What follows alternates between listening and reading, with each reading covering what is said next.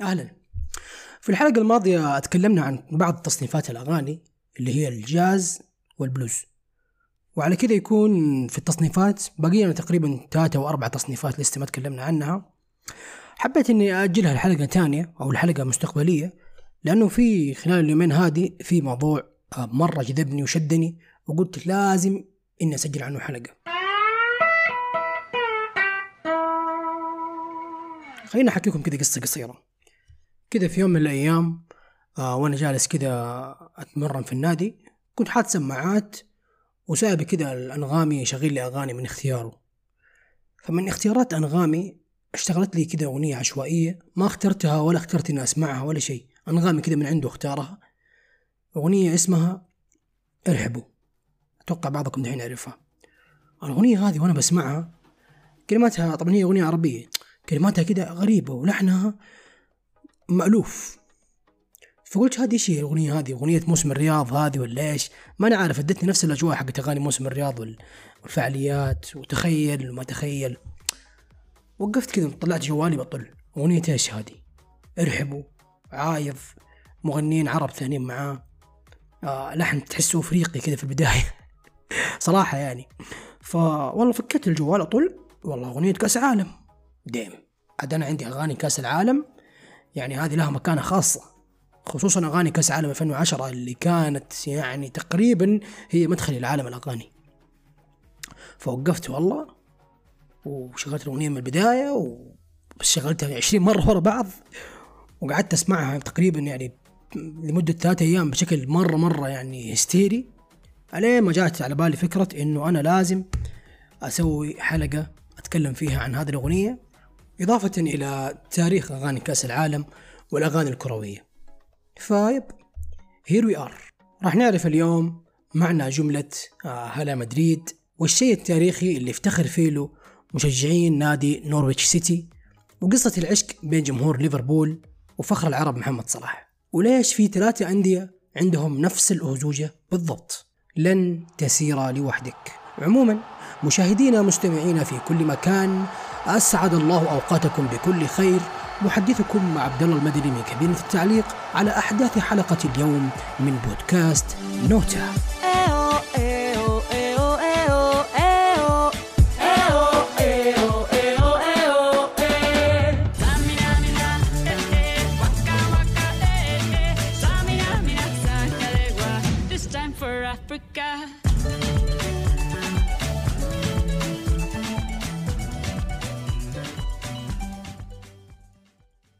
خلينا نبدأ حلقتنا بالحديث عن الأهازيج الكروية. الفن اللي يكون لنا المنطقة المشتركة بين الأغاني والكورة أو الرياضة بشكل عام. الأهزوجة هي الطريقة الفنية اللي يعبر فيها المشجعين عن حبهم وانتمائهم للكيان اللي جالسين يشجعوه. وهي روح الجمهور والحضور الفعلي والحقيقي له. وأي واحد فيكم كان يتابع كورة أيام كورونا أو أيام منع حضور الجماهير للملاعب عرف كيف إنه أكثر حاجة فرقت هي أصوات الجماهير وأهازيجهم وتشجيعهم مو شكلهم وهم كذا جالسين في المدرجات. فكانوا هم اللي يعني بيدوا الروح وبيدوا الحياة للمباراة. بعيدا عن الرياضة وعن التشجيع خلينا نعرف في الأساس إيش هي الأهزوجة. الأهزوجة هي طريقة غناء شعبية عرفها الإنسان واستعملها من حضاراته القديمة واللي أصلها أو الأساس فيها إنها تكون عبارة عن إيقاعات صوتية مكونة من كلمات أو همهمات بدون أي آلة موسيقية فتكون على شكل كلام مرتل ملحن وممدود كذا بطبقات صوتية مدرجة.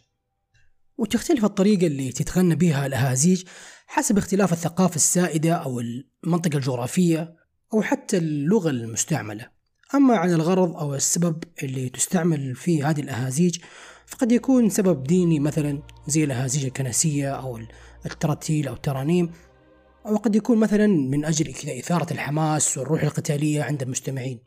وأحيانا الأهازيج تكون عبارة عن وسيلة تخويف وترهيب للخصوم.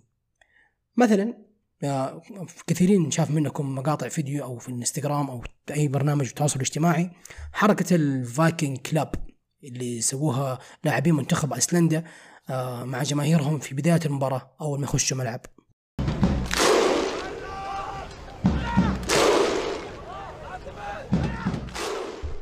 أو حتى الطقوس الغريبة الاستعراضية اللي سووها لاعبين منتخب نيوزيلندا آه، في لعبة الرجبي قبل بداية المباراة. كذا لما يوقفوا قدام فريق الخصم ويسووا حركات كذا غريبة بيدهم ويغنوا هذه الأغنية الغريبة.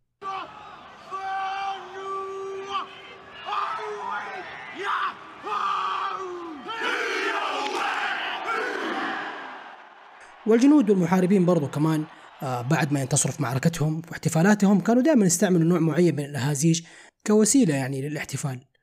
وبرضو كمان البحارة والقراصنة مشهورين بالأهازيج اللي تشدد فيهم روح الحماس وروح المغامرة Soon may the wellerman come to bring us sugar and tea and rum. One day when the tonguing is done, we'll take our leave and go. اللي شاف مسلسل Black Sails وشاف أنمي One Piece قد سمع واحدة منهم. وطبعا لا ننسى أهازيج المزارعين السود في أمريكا واللي كانت سبب في ولادة موسيقى البلوز والجاز اتكلمنا عن الموضوع ده في الحلقة الماضية الحلقة الثانية من بودكاست نوتا اللي كان عنوانها رجوحة الجاز وشيطان البلوز. فيب في هذه الأوساط كانت بداية الأهازيج جنود بحارة عمال مزارعين إلى آخره.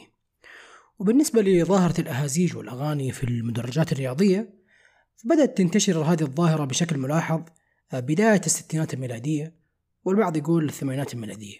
كانت الأهازيج في أيامها الأولى تفتقر إلى التناغم بين الجمهور وما لها رابطة خاصة فيها آه، زي رابطة تنظمها وترتبها. فكان الموضوع يعني عشوائي زي كذا مثلا مجموعة من الجمهور تبدأ تلحن كلمات يمدحوا أو يسبوا فيها لاعب أو يعززوا حتى فريقهم فيقعدوا يرددوا في كلماتهم هذه واللي حولهم يلقطها منهم ويبدأوا يرددوها ألين ما يصير المدرج كامل يغنيها بصوت واحد. وزي كذا في المباريات اللي بعدها يبدأ الموضوع يصير مرتب أكتر وتبدأ الهزوجة تصير مشهورة بين الجماهير ويحفظوها خلاص ويبدأوا يغنوها يعني بشكل منظم أكثر. وكان في أهازيج مشهورة أنها تكون خاصة بفريق معين وأهازيج ثانية تكون ما هي خاصة بجمهور معين عادي الكل يغنيها وأي نادي وأي مشجعين ممكن يرددوها. زي مثلا عندكم حقت olé olé olé olé هذه عادي الكل ممكن يقولها يعني ما هي خاصة ب team معين. وبرضو عندكم المقطع المشهور من أغنية Seven Nation Army وأكيد الأكثر شهرة آه، أغنية You Will Never Walk Alone اللي في جماهير كثيرة كانوا يغنوها لناديهم زي فريق سيلتيك الإسكتلندي أو حتى جماهير آه، ليفربول الإنجليزي ونادي دورتموند الألماني كلهم يغنوا نفس الهزوجه هذه.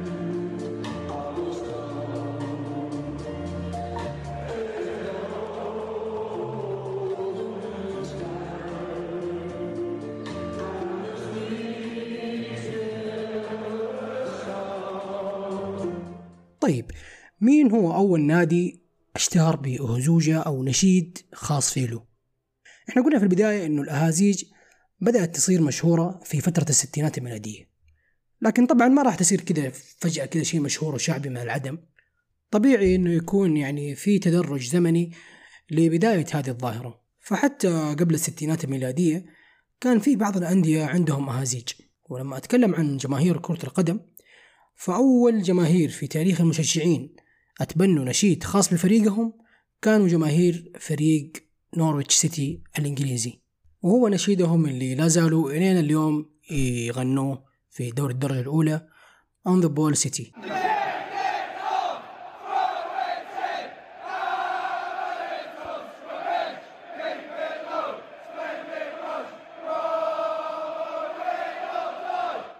هي أهزوجة تم تأليفها يمكن قبل أكثر من 100 سنة قبل حتى لا يتأسس النادي نفسه نورويتش سيتي. وعلى فكرة ترى في أناشيد آه، أقدم من On the Ball City لكنها ما وصلت المدرجات إلا بعد ما بدأوا مشجعين نورويتش سيتي يستعملوا هذا النشيد في مدرجاتهم. زي النشيد الخاص بنادي بورتسموث والنشيد الخاص بنادي الوطن نيوكاسل. كلهم يعني أناشيدهم أقدم من نشيد آه، نادي نورويتش سيتي. لكن ما بدأوا يستخدموها في مدرجاتهم إلا يمكن بعد 30 أو 40 سنة من تأليفها. وعلى سيرة نشيد نيوكاسل طبعا كلكم عارفين قديش الجمهور حق النادي هذا يعني متعاطي. في واحد من جمهور النادي مركب نشيد النادي هذا حق نيوكاسل على مقطع فيديو لعرضة نجدية. شوف المقطع حتلاقوا الرابط حقه في الوصف. تخيل الأغنية هذه مركبينها على عرضة.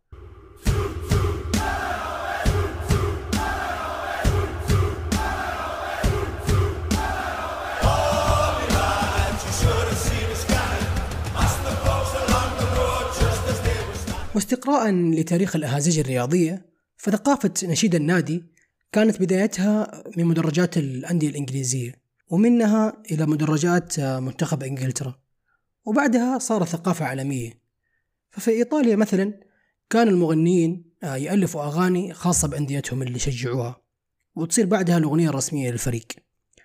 أما في البرازيل فكانت ألحان السامبا والصفقات المتوالية هي الأصوات الأعلى في المدرج. أما في أسبانيا كانت الأزوجة الأشهر مستلهمة من صالات مصارعة الثيران تخيلوا اللي هي أولي أولي أولي أولي. هذه بدايتها أساسا كانت في حلبات مصارعة الثيران.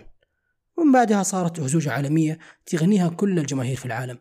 بحكم أن المشجعين يعني يسافروا من بلد لبلد حول العالم على أساس أنهم يشجعوا أنديتهم ومنتخباتهم خارج أراضيهم. ولا ننسى كمان الدور اللي يلعبه الإعلام والبث الحي للمباريات. وكيف آه، في الجماهير بتشوف وتسمع بعضها وبياخدوا ويستعيروا من بعضهم. فعرفنا دحين إنه الأهازيج آه، لها أنواع وتصنيفات.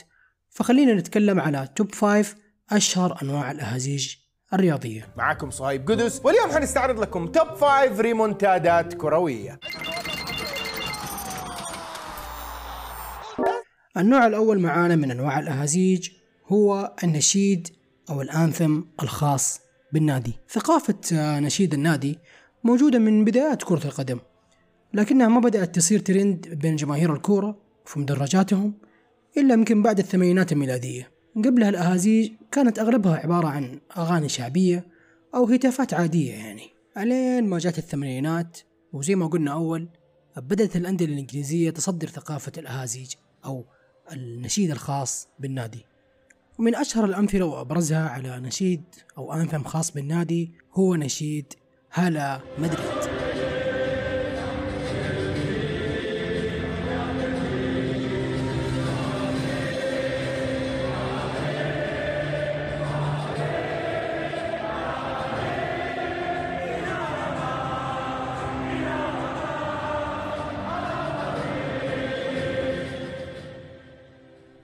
المعنى الحرفي لجملة هلا مدريد هو اذهب إلى مدريد ولا شيء آخر سواها. وهلا مدريد هذه كأنها صرخة حرب. استعملها مشجعين النادي آه، قبل المباراة ووقت المباراة وحتى بعد المباراة. وكثير ناس آه، من العرب خصوصا يحسبوا كلمة هلا مدريد معناتها هلا والله مدريد. إنه زي أهلا وسهلا وكذا. وللأسف يعني هذه المعلومة ليست صحيحة. فباللغة الأسبانية كلمة هلا هالا كذا بها لا كذا مدين مو مد واحد. كلمة هالا بالأسباني تستخدم بمعنى تقديم الدعم زي مثلا امضي قدما تقدم واصل هيا. وزي اللغة الإنجليزية مثلا عندك كلمة come on go on go ahead. فمعناتها يعني لو جينا نترجم جملة هلا مدريد نقدر نقول إنها آه، تقدم يا مدريد أو go ahead مدريد. ومن باب الحمية العربية فلا ننكر أو لا ننسى أنه القاموس الأسباني أو اللغة الأسبانية فأشخى كثير من اللغة العربية وفي كلمات أسبانية مرة كثير آه، لها أصول وجذور عربية. فممكن يكون يعني حسب كلام بعض الباحثين اللغويين أنه ممكن تكون كلمة هلا آه، كلمة أساسا مشتقة من اللغة العربية لكن مستقبلا بدأ يتحور معناها شيئا فشيئا لين ما صارت تعني كلمة ثانية غير المعنى الرئيسي اللي كانت تستعمل فيه له. فنقدر نقول إنه جملة هلا مدريد آه، جملة عربية. وبرضو كمان من الأمثلة على الأنثمز آه، هو نشيد كانت دي البارسا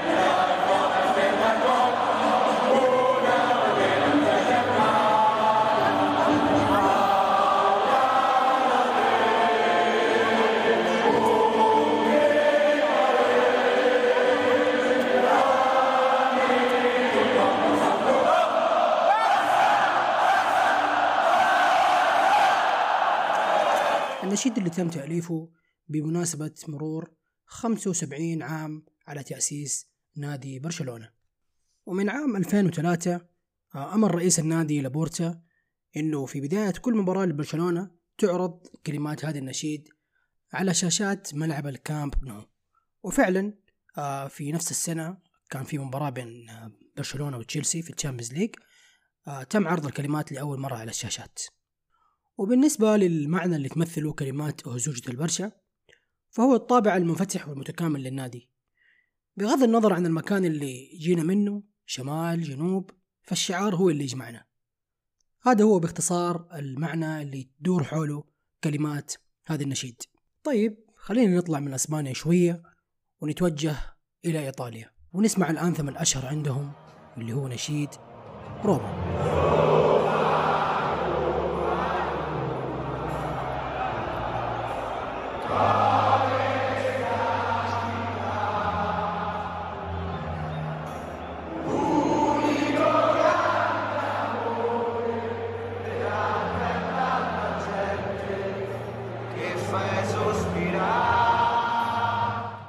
من عام 1983 ميلادي تعتبر هذه الأهزوجة في روما بمثابة النشيد الوطني الخاص فيهم. فعلى كلام المؤلف لهذه الأهزوجة اللي اسمه أنتونيلو فيدنتي. تمثل هذه الأهزوجة ثلاث رموز مهمة خاصة بروما.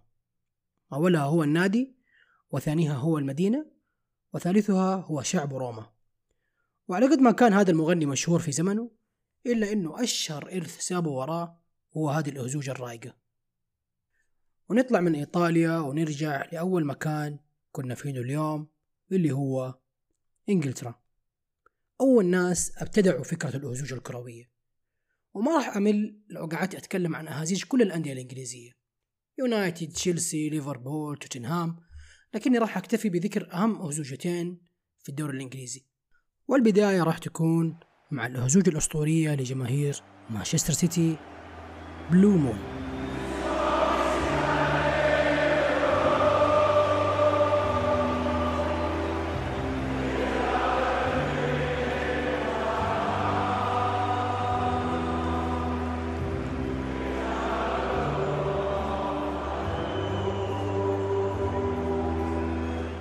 Moon أو القمر الأزرق هي أغنية جاز كلاسيكية كتبها الشاعر ريتشارد رودريغيز ولحنها لورينز هارت.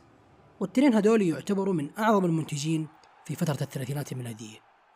وفعلا في نفس الفترة هذه عام 1934 أخرجوا لنا أغنية Blue Moon اللي غناها في ذاك الوقت عشرات من أبرز الأسماء في عالم الجاز وعالم الموسيقى عموما واللي كان من أبرزهم الفنان إلفيس بريسلي ولويس أرمسترونغ وفرانك سيناترا والأسطورة عمتهم كلهم طبعا إيلا فيتزجيرالد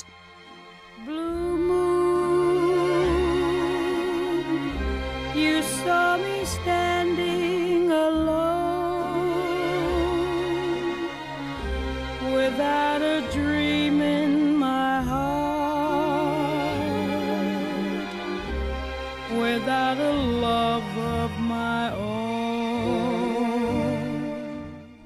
Own. فكانت يعني أغنية عالمية وصلت شهرتها ألين بريطانيا.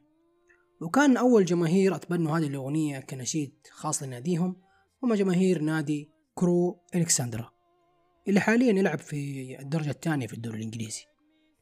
ولكن من فترة التسعينات الميلادية أتبنى هذا النشيد جماهير مانشستر سيتي. وصاروا يرددوه في مدرجاتهم ومن يومها وهذا النشيد مشهور بأنه النشيد الخاص بالسيتيزنز. وبالنسبة لمشجعين ليفربول we gonna say you will never walk alone. لن تسير وحيدا.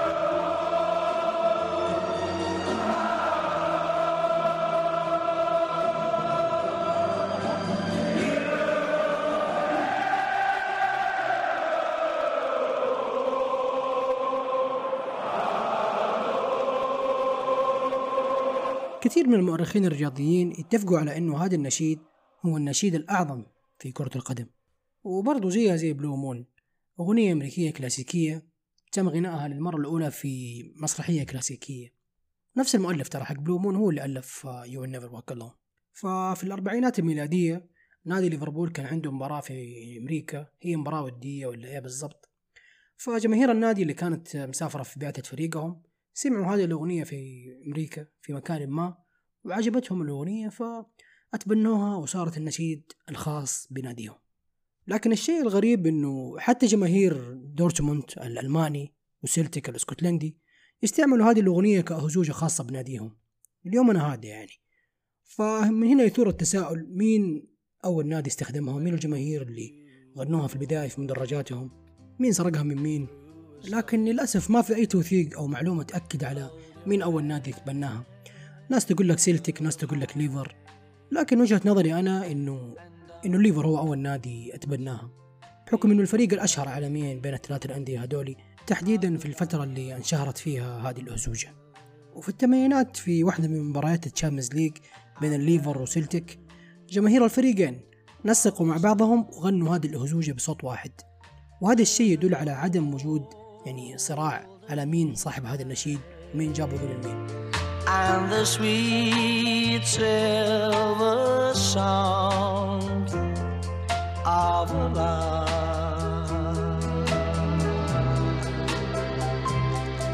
Walk on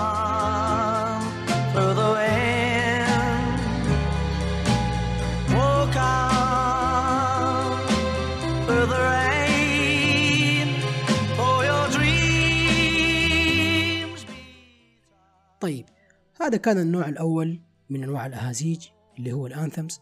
خلينا دحين نروح للنوع الثاني اللي هو الأهزوجات الساخرة ورسائل الجمهور.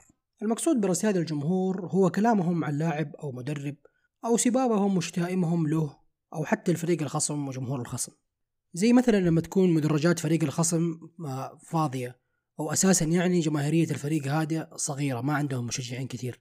فممكن تسمع محشات هبلة زي كده.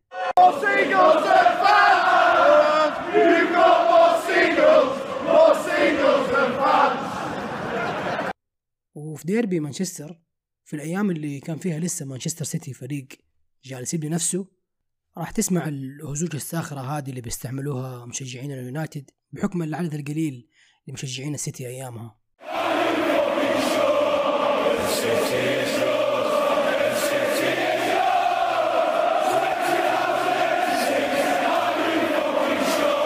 من أشهر ال- الصور والمشاهد اللي تشوفها في المدرجات الكروية. لما فريق خلاص أو جمهور فريق خلاص يعرف إنه فريقهم خسران خسران فيبدأوا يسيبوا المدرجات ويطلعوا من الملعب قبل نهاية المباراة. وهنا عاد تبدأ المحشات.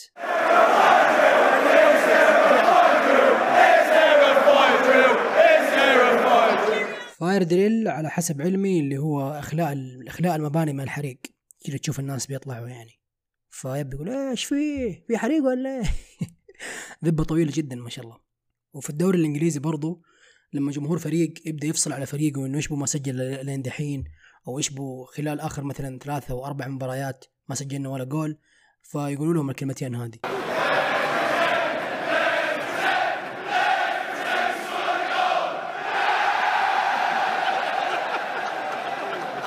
وعشان ننصف الجماهير الإنجليزية فخلينا برضو نتكلم عن كلامهم الجميل وكلامهم الحلو. مو بس ال trash talk يعني. وأكثر لاعب تم مدحه وتم تمجيده في الدوري الإنجليزي يعني آخر كم سنة ما أخفى عليكم اللي هو محمد صلاح. لدرجة انه جمهور الليفر سواله أكثر من هزوجه وأكثر من أغنية. من أبرزهم كانت أغنية The Egyptian King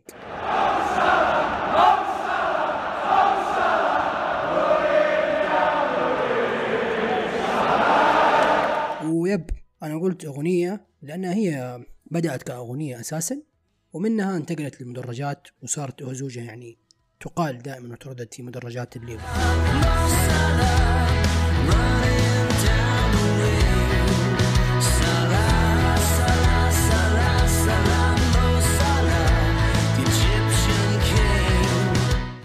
وحتى الدون كريستيانو برضو كان له نصيب من المدح والثناء. وهذه الهزوجة اللي استقبلوها فيها جماهير مانشستر يونايتد لما رجع لهم مرة ثانية.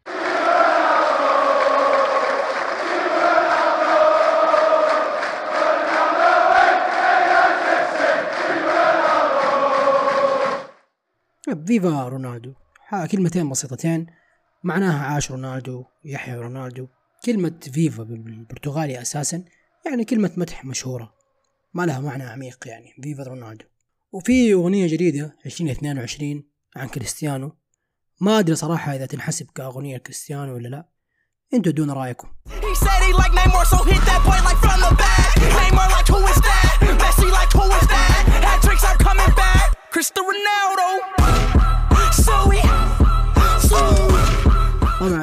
كريستيانو قرر إنه يعتزل بعد الانحدار السمعي هذا. وأخيرا وليس اخرا النوع الأخير من الأهازيج عندنا اليوم اللي هو الأهازيج الوطنية.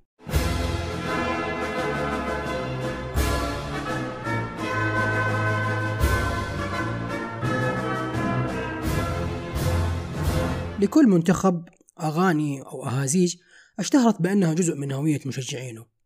وحتى لو كان في أكثر من اهزوجه للمنتخب إلا ما يكون في واحدة منهم على الأقل هي الأبرز والأهم عند الجماهير. عشان كده اكتفيت بإني أذكر أغنية واحدة أو اهزوجه واحدة لكل منتخب راح أتكلم عنه. وبدايتنا راح تكون مع الهزوجه الأرجنتينية فاموس فاموس أرجنتينا.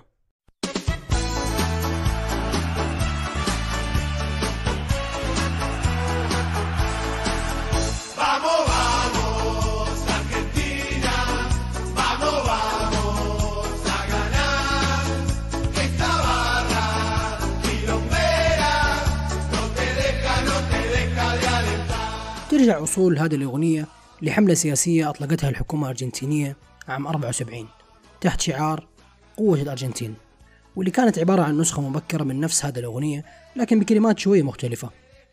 اللي صار بعد كده إنه مشجعين أندية أرجنتينية كبيرة زي بوكا جونيورز حوروا كلماتها ولحنوها على شكل أهزوجة كروية. علين ما في النهاية اعتمدوها كأغنية أو كأهزوجة رسمية لفريقهم الوطني المنتخب الأرجنتيني يعني. وصارت الكلمات Vamos Vamos Argentina الأغنية هذه تم تسجيلها في كأس عالم 78 اللي تم إقامته في الأرجنتين وصارت من أشهر الأغاني في تاريخ كرة القدم الأرجنتينية. أما الأهزوج الأشهر عند منتخب المكسيك أهزوجة Cielito Lindo.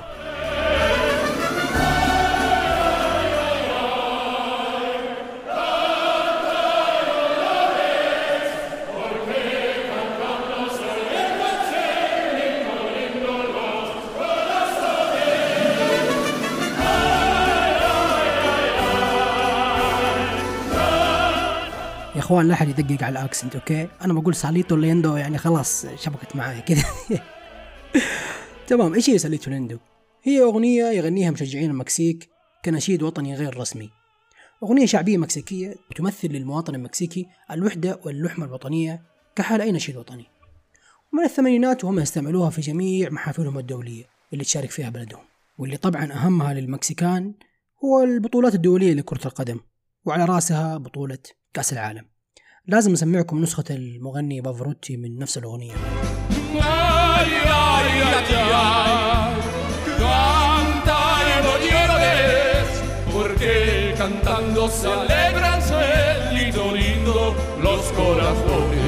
بالنسبة لأهزوجة المنتخب الإنجليزي فالمعروف لا يعرف واللي لسه ما يعرف فأحب أقول لك It's coming home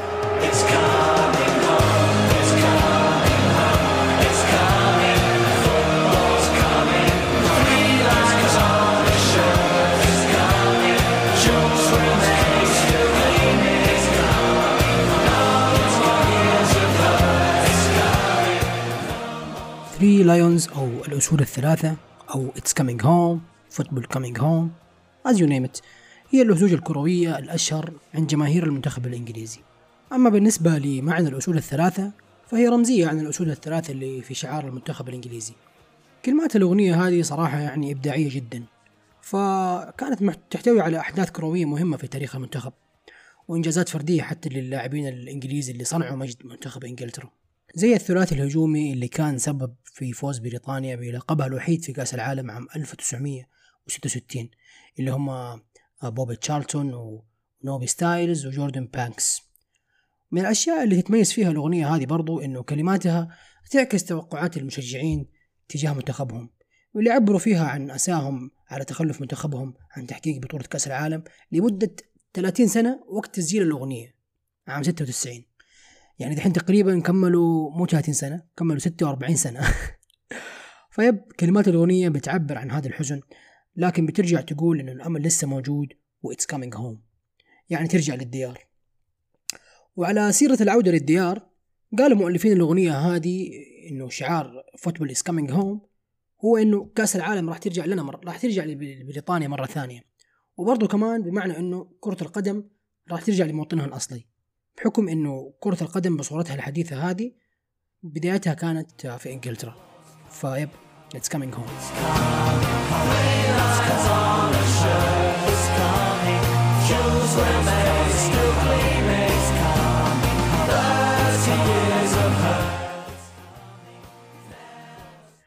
أما بالنسبة لآخر أهزوجة راح نتكلم عنها في حلقة اليوم فراح تكون من نصيب بطل العالم 2018 وموطن أسطورتين من أعظم من لمست أقدامهم الساحرة المستديرة أسيبكم عاد تخمنوا من هم سيداتي سادتي أقدم لكم أهزوجة المنتخب الفرنسي آليلا بلو sais plus si je suis gaucher ou droitier, je tire des deux pieds. Ousmane Dembélé. Je sais plus si je suis gaucher ou droitier, je tire des deux pieds. Ousmane Dembélé.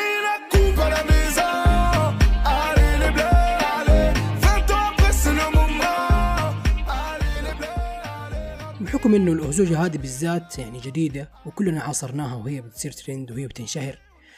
فما عندي معلومات أقدر أضيفها لك عزيزي المستمع حول دي الأغنية إلا إنها من 2018 وهي أكثر الأهازيج اللي تغزل فيها جمهور فرنسا في لاعبينه ويرددها في المدرجات الين دحين وإحنا في 2022 أما بالنسبة لكيف هذه الأغنية اشتهرت خارج الملاعب فأكيد زي أغلب الأغاني في ذا الزمن بتنشهر كيف؟ عن طريق ال social media واللي على رأسها طبعا تيك توك. والمقاطع اللي صمموها ال fans على ال highlights أو أبرز لقطات لاعبين المنتخب الفرنسي. فزي ما شفنا أو زي ما سمعنا فالمنتخبات برضو كان لها حصتها في عالم الأهازيج. وكأس العالم عاد ما بقى عليه شيء كلها يعني أسبوع ولا أقل راح نشوف إبداعات الجماهير وإبداعات دولة قطر في تنظيم المونديال.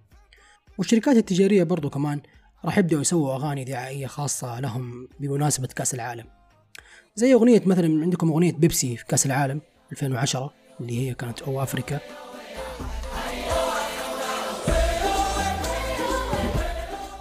وأغنية إعلان كوكاكولا من نفس المونديال.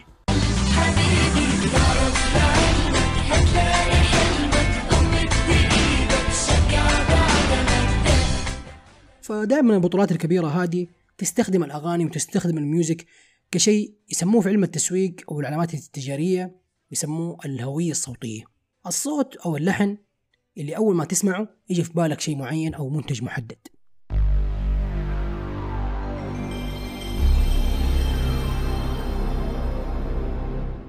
بالضبط. ما يحتاج أقول لك هذا صوت إيش. الحين أنت أول ما سمعته عرفت أنا بتكلم عن إيش. فمن أشهر الأمثلة على البطولات الرياضية اللي اشتهرت بهوية صوتية هي بطولة ال Champions League.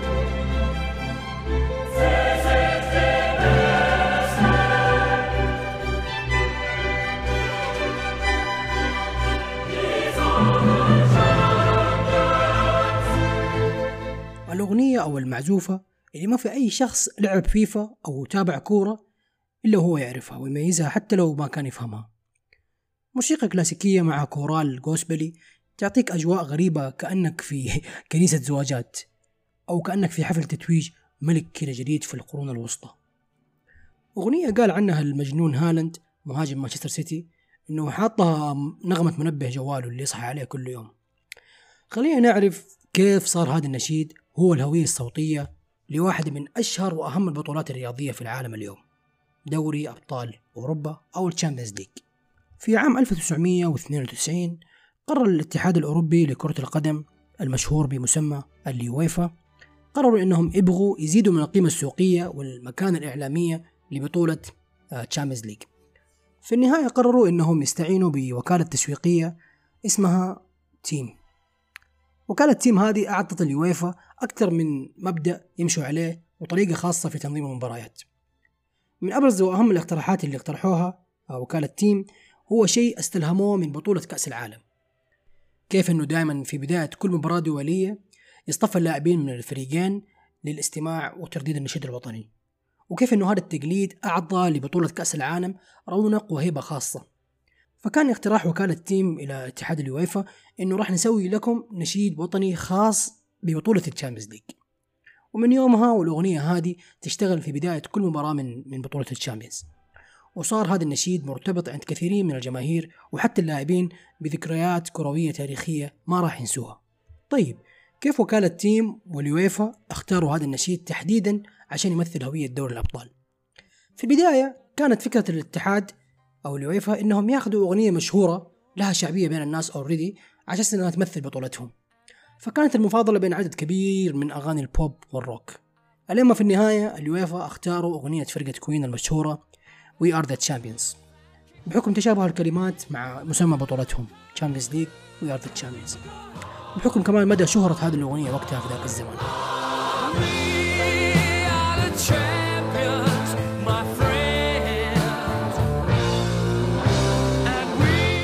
لكن طبعا الوكالة التسويقية تيم كانت تهدف لحاجة راقية فيها انعكاس لمدى أهمية هذه البطولة وحاجة تعيش سنين طويلة بغض النظر عن مدى شهرة الأغنية هذه في الزمن الحالي. فاستعانوا بموسيقار بريطاني آه، اسمه توني بريتن. استوحى أغنية الأبطال اللي نعرفها دحين. من المقطع الأول لمعزوفة بريطانية قديمة كانت تستخدم في مراسم تتويج ملوك بريطانيا قبل أكثر من 300 سنة. وكتب توني بريتن كلماتها باللغة الإنجليزية وبعدها ترجمها للغات آه ثانية اللغات الرسمية للاتحاد الأوروبي اللي هي الإنجليزي والألماني والفرنسي. ودمجها مع بعض في أغنية واحدة متعددة اللغات. وفعلا كان نشيد دوري الأبطال مفاجأة لدرجة أنه صار أشهر من شعار دوري الأبطال نفسه. وصار ملحن هذا النشيد توني بريتن من أشهر الملحنين ومن أهمهم في ساحة ال music والأغاني. وما شاء الله صار ياخذ نسبة على كل مرة يتم فيها تشغيل هذه المعزوفة في كل مباراة بالإضافة إلى بعض الامتيازات الأخرى زي تذاكر لدخول نهايات الشامبيونز مدى الحياة دخول لمنصات مهمة يقابل لاعبين أشياء أشياء كثيرة. وعلى مدى أكثر من 30 سنة لا زال هذا النشيد هو النشيد الرسمي لدور الأبطال. ولا زال في افتتاحية كل بطولة يجي مغني مخضرم ويغنيها في الملعب كافتتاح للبطولة. ومن أشهر المغنيين اللي أداها كان مغني الأوبرا المشهور أندريه بوتشيلي.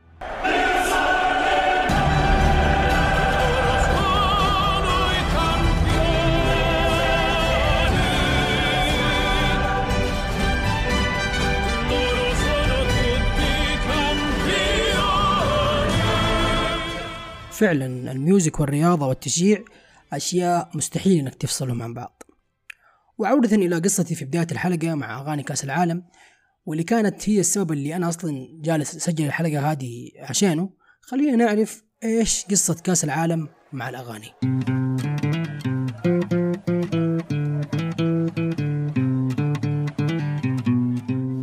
من أهم الأغاني والأناشيد في كأس العالم والبطولات الدولية عموما هي الأناشيد الوطنية النشيد الوطني لكل دولة. أبغاك كده تتخيل معايا. خش معايا للملعب وشوف اللاعبين كيف كده واقفين صف واحد وبصوت واحد يرددوا النشيد الوطني مع جماهيرهم وكمية القشعريرة اللي راح تحسها لما تحس إنها جزء من كيان كبير. اللحظة اللي تتوحد فيها أرواح المشجعين مع لاعبين منتخبهم. أتأمل معايا لاعبين منتخب إيطاليا وهم يرددوا نشيد بلدهم بكل حماس. وكأنهم في استعراض عسكري. مو في مباراة. إحساس عظيم يا رجل.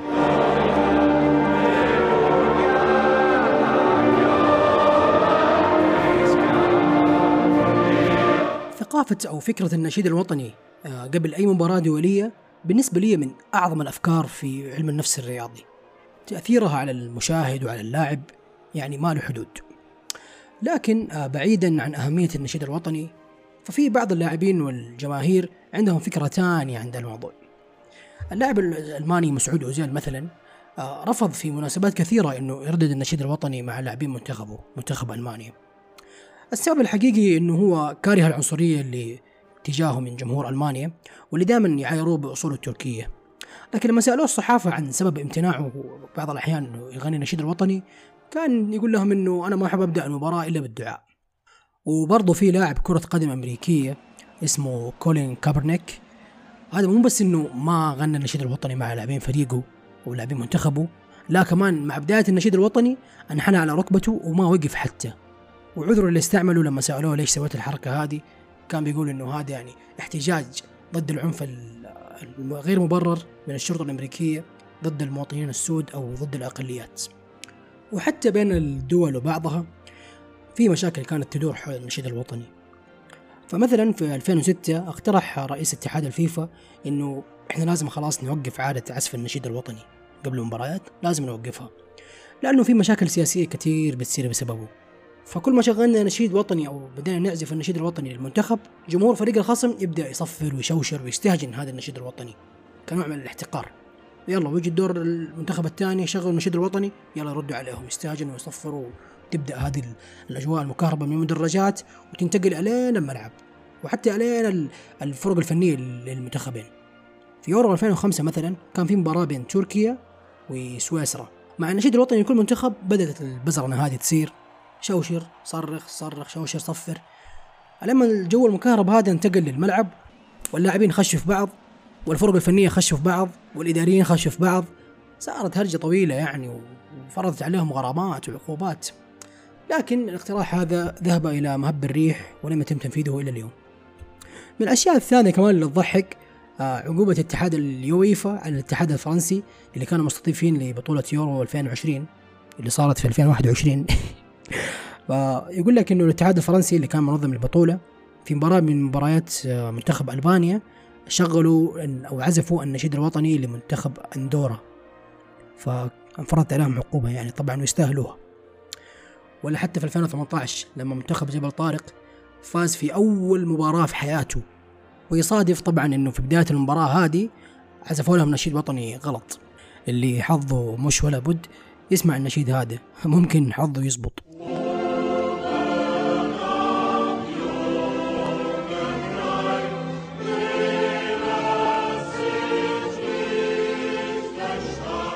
وبعيدا عن أغاني المدرجات في أغاني ثانية برضو كانت أكثر انتشارا وشهرة في كأس العالم وهي الأغاني الترويجية للبطولة اللي في كل نسخة من كأس العالم يتفننوا الفنانين العالميين في إنتاج أغاني جديدة تبهرنا وتعلق في أذهاننا للأبد. أغاني كأس العالم ما هي أغاني عادية يعني تعجب الشركات فتصير خلاص أغنية كأس عالم، لا لا الموضوع أكبر من كده. لازم الأغنية يتم اعتمادها من اتحاد الفيفا. سواء الأغاني اللي تكون في افتتاحية البطولة أو حتى الأغاني اللي تنعرض في التلفزيون في الدعايات مثلا أو بين المباريات أو في الاستوديو التحليلي. وحتى اللي تستخدمها الشركات التجارية وال- والمنظمات الدولية في دعاياتها المرتبطة بكأس العالم زي كولا وبيبسي وغيرهم يعني. كلها لازم الفيفا يفرزها ويختارها ويعتمدها عشان تصير الأغنية مرتبطة بمسمى أو مرتبطة بكيان الفيفا وببطولة كأس العالم. طبيعة أغنية كأس العالم مميزة فهي دائما تستهدف كل الأذواق حول العالم. فتلاقيها متضمنة لألحان خالية من التعقيد وتكون من إنتاج فنانين متعددين الثقافات وعادة تكون أغنية متعددة اللغات أو يكون في منها نسخ بلغات مختلفة. لكن ما قد سألت نفسك متى بدأت فكرة الأغاني هذه؟ أو إيش كانت أول أغنية لكأس العالم؟ بطولة كأس العالم ككل أول نسخة ليها كانت في عام 1930 واستمرت من يومها تتكرر كل أربع سنوات. باستثناء عام 1942 وعام 46 اللي هي كانت فترة حرب. وطوال الفترة هذه ما كان في أغاني خاصة ببطولة كأس العالم وما كان أساسا في بث تلفزيوني بث دولي أو حتى محلي للمباريات إلا في بداية الخمسينات الميلادية. المهم ومع النسخة السابعة من كأس العالم عام 62 اللي كان آه، في دولة تشيلي ومع بداية ظهور الستلايت والقنوات الفضائية العالمية أخيرا صار في بث مقبول لمباريات البطولة. وصار من وقتها في أغاني البطولة لكن بشكل غير رسمي. وكانت أول أغنية كأس العالم تم بثها على التلفزيون أغنية تشيلية بعنوان صخرة كأس العالم أو الروك دي المونديال Mundial del 62 es una fiesta universal del deporte del balón como consigna. الجاز يعني ورانا ورانا حتى في كأس العالم. المهم إنه هذه الأغاني الغير رسمية استمرت إلين مونديال 1986 إلين ما الفيفا استوعبوا أهمية الأغاني في كأس العالم والإمكانيات التسويقية اللي ممكن تحققها لبطولتهم أو أجنداتهم أو حتى الفرص الاستثمارية مع الشركات اللي تبغى تعلن في كأس العالم. فيا صاحبي من بعد كأس العالم 1986 صارت أغاني كأس العالم مصنفات خاضعة لسلطة اتحاد الفيفا. ومن أول كأس عالم بعد هذا النظام تم إصدار الأغنية الأولى الرسمية لبطولة كأس العالم عام 90 في إيطاليا وهي أغنية إيطاليان سمر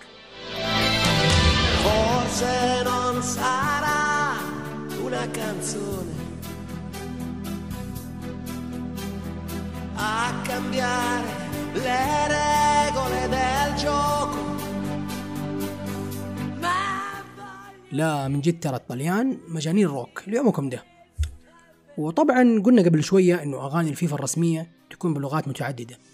فلا تفوتكم النسخة الإنجليزية من الأغنية ايطاليان سمر اللي صراحة رهيبة لكن ما لها أي علاقة بالنسخة الإيطالية.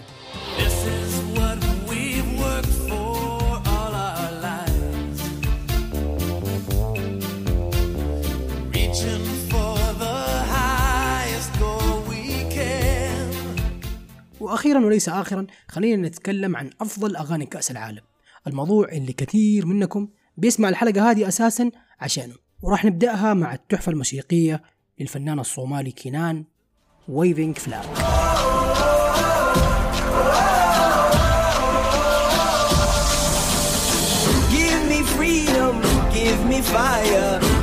reason, take the champions, take the field now.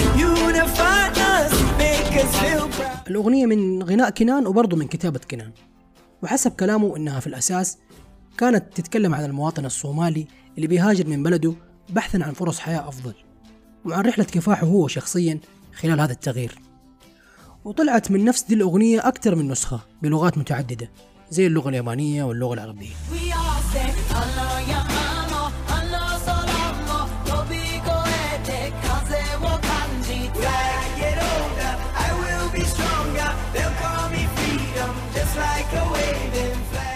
وصراحة يعني النسخة العربية كانت رهيبة والله. وبرضو نفس الأغنية هذه تم غنائها في مناسبات إنسانية خيرية اللي من أبرزها حملة جمع التبرعات لدعم متضررين زلزال هايتي اللي صار آه، في 2010 كانت مبادرة من الحكومة الكندية اللي جمعت وقتها فوق العشرين فنان كندي عشان يغنوا هذه الأغنية مع بعض. طبعا هو كنان مهاجر من الصومال لكندا فكان هو الفنان الأول بالإضافة إلى دريك وجاستن بيبر وحتى أفريل لافين Out of the darkness, in came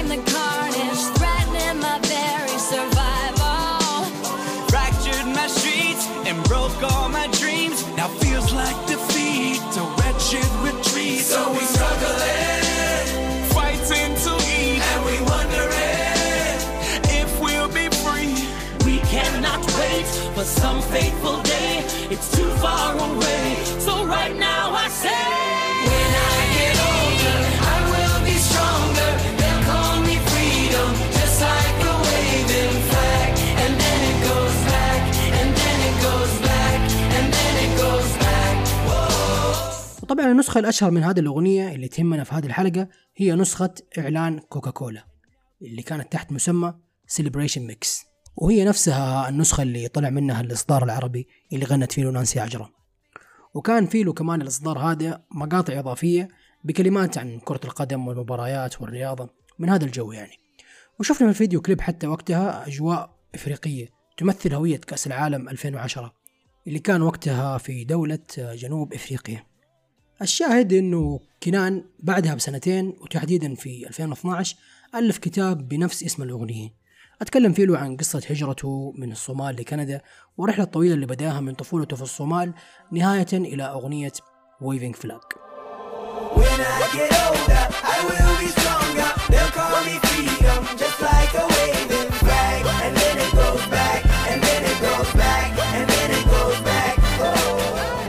الأغنية الثانية في قائمتنا لأفضل أغاني كأس العالم أغنية شكيرا وكا وكا.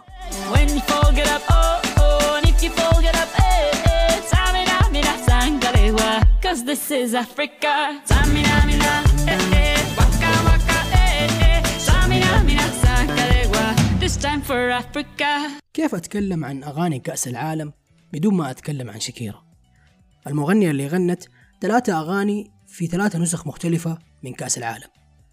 ففي 2006 قدمت لنا هيبس دونت لاي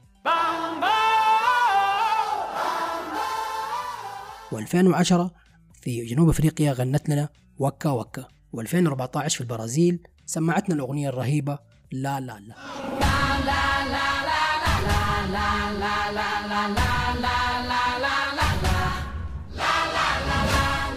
فحقيقة يعني شاكيرا تستحق لقب سفيرة أغاني كأس العالم ويقولوا حتى ممكن في 2022 إنه حيكون في أغنية لشاكيرا آه، بمناسبة كأس العالم. عموما كل الأغاني الثلاثة هذه لشاكيرا كانت أغاني عادية لها في ألبوماتها تم تحويلها بعدين إلى أغاني خاصة بكأس العالم آه، باستثناء أغنية وكا وكا آه، اللي كانت أغنية مخصوصة لكأس العالم. ولكن ويا للأسف كان وراء هذه الأغنية جانب مظلم. في مقابلة تلفزيونية مع شاكيرا سالوها الصحفيين كيف قدرت تألف لحن إفريقي جميل بهذا الطريقة الحديثة وقدرت تقدم للفيفا أغنية خالدة زي هذه. وكان جواب شكيرا وقتها إنه هي مرة كانت بتمشي كده وتتأمل وفجأة كده سبحان الله مع العدم طلع هذا اللحن كده في دماغها وسوته أغنية. وهنا من العدم من جد طلعت أصوات ما كانت مسموعة من قبل. ووصلوا حدهم مع شكيرا حرفيا. فقالوا وقتها إنه مو كفاية إنك سرقت الأغنية عين عينك نسخ لصق من أغاني إفريقية أصلية. وتجي دحين كمان تتكلمي وتكملي كذبتك وتقولي إنه اللحن والكلمات من مخيلتك. وفعلا وقتها قدروا يثبتوا إنها سارقة اللحن. وأغلب الكلمات آه، اللي في الأغنية حقت وكا وكا كانت مأخوذة من أغنيتين إفريقيتين من دولة الكاميرون تحديدا. واحدة منهم هي اللي كانت مسروقة يعني بشكل واضح. Waka waka, eh eh. Zamina mina sangalewa, anawam ah ah. Zamina mina,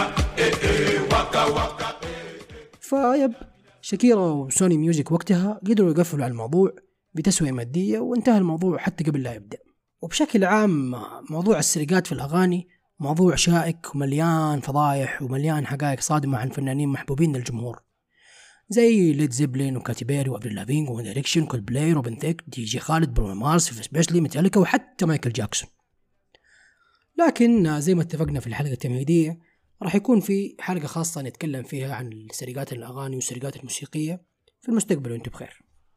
ودحين خلينا نسيب جو المشاكل هذا ونروح لأغنيتنا الثالثة من أعظم أغاني كأس العالم اللي هي تحفة ريكي مارتن The Cup of Life. اللعب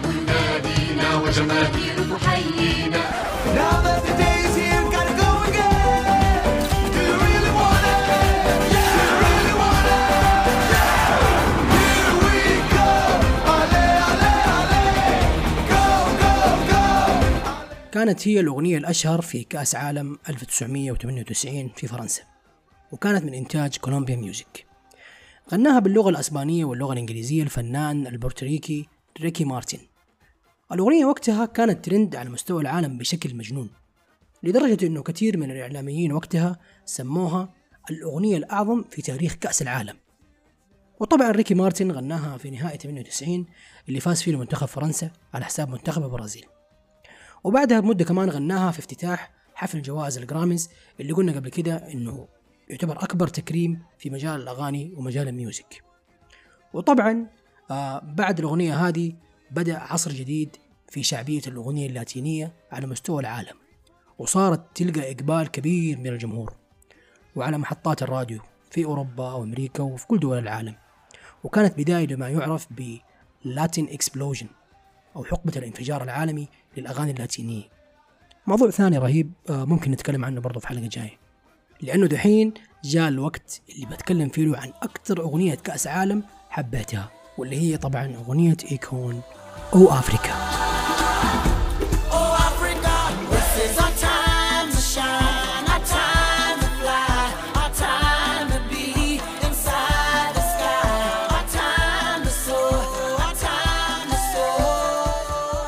كأس العالم 2010 من جد كان أفضل كأس عالم من ناحية الأغاني. أولهم Waka Waka حقت شكيرا وثانيهم Waving Flag اللي غنت فيها نانسي بالعربي. وآخرهم أغنية إيكون Oh Africa الشاهد أنه شخصيا أكتر حاجة عجبتني في أغنية Oh Africa هو صوت المغنية اللي كانت بتغني مع إيكون اللي هي كيري هيلسون.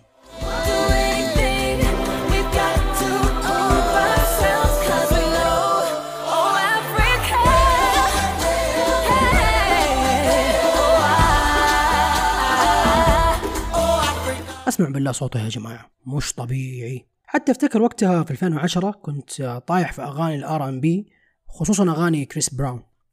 وبالصدفة وأنا بكتب الحلقة هذه عرفت إنه نفس المغنية اللي غنت مع إيكون شاركت برضو في واحدة من أفضل أغاني كريس براون بالنسبة لي واللي هي أغنية Superhuman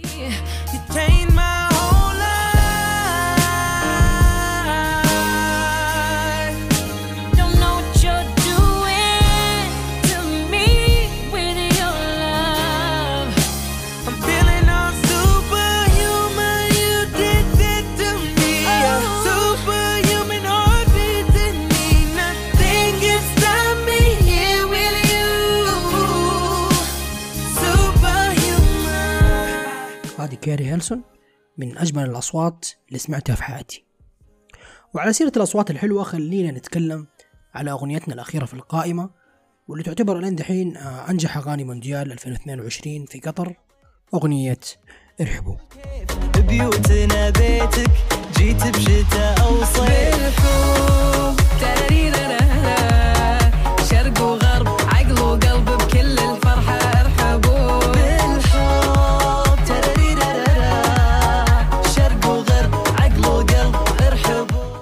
يكفي إنه الأغنية هذه أساسا هي السبب اللي خلاني أسجل الحلقة هذه. ويب بتكلم عن النسخة العربية تحديدا. النسخة الإنجليزية برضو رهيبة لكن العربية فاجأتني مرة. اختيار المغنيين فيها كان رهيب وكلماتها اللي كانت من كتابة الشاعر العماني حميد البلوشي كانت أرهب وأرهب. وطبعا اللحن الأساسي للأغنية آه، النسختين العربية والإنجليزية أعطاها أجواء أو ثيم أغنية كأس عالم وكان من تأليف الملحن والمغني العالمي ريدوان. فيب النسخة العربية خلتني أتقشعر بشكل مش طبيعي لكن برضو الإنجليزية كانت رهيبة.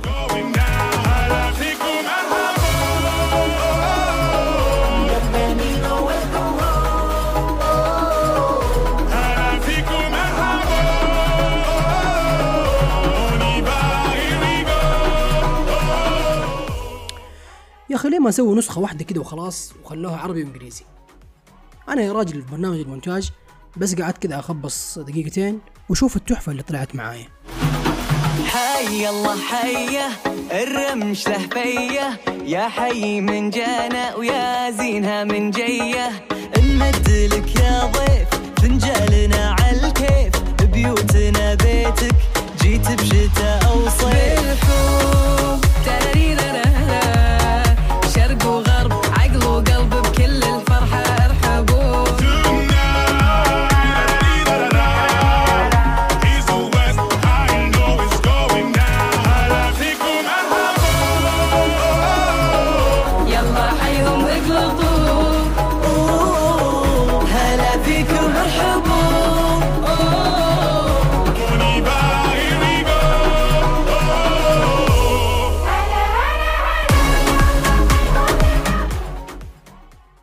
لازم أتواصل مع منظمين كأس العالم وأقنعهم أنهم يتبنوا هذه النسخة.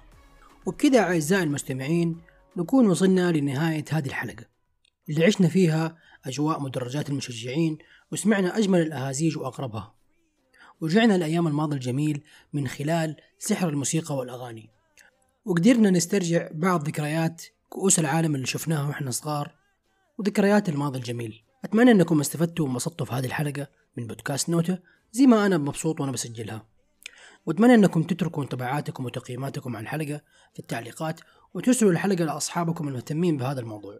خصوصا أنه موضوع زي هذا أبدا ما كنت متوقع أنه ممكن أقدر ألاقي فيه جانب موسيقي حلو أتكلم فيه معاكم هنا في البودكاست. لكن فعلا اتفاجأت من قد إيش عالم الأهازيج وتاريخ المسابقات الكروية مليان تحف موسيقية ما كانت راح توصلنا لولا كرة القدم. وفي نهاية الحلقة أسيبكم مع فقرة توصيات نوتة.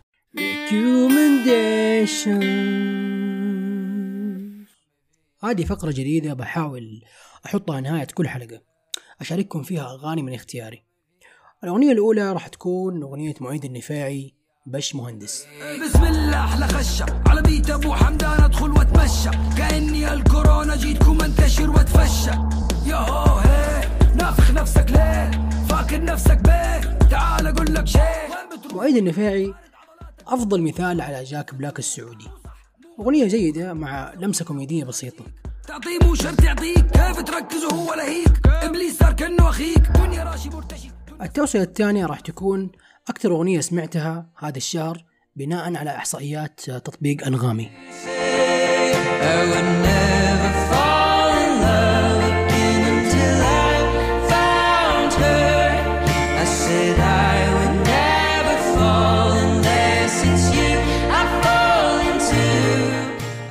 أغنية جديدة تراها.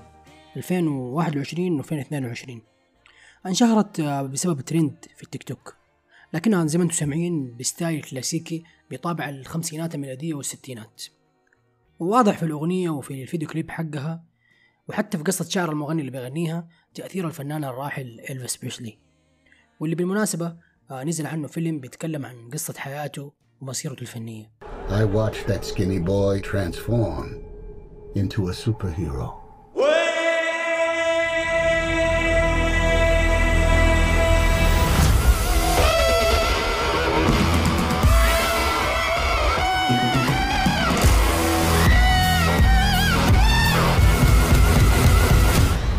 He was my destiny. وبالنسبة لي أعتبره من أفضل أو أفضل فيلم سيرة ذاتية عن فنان ختاما كنت معاكم أنا عبد الله المدني أشكركم دائما على حسن استماعكم. كونوا دائما بخير ونشوفكم على خير. سلام. الفرحة هلت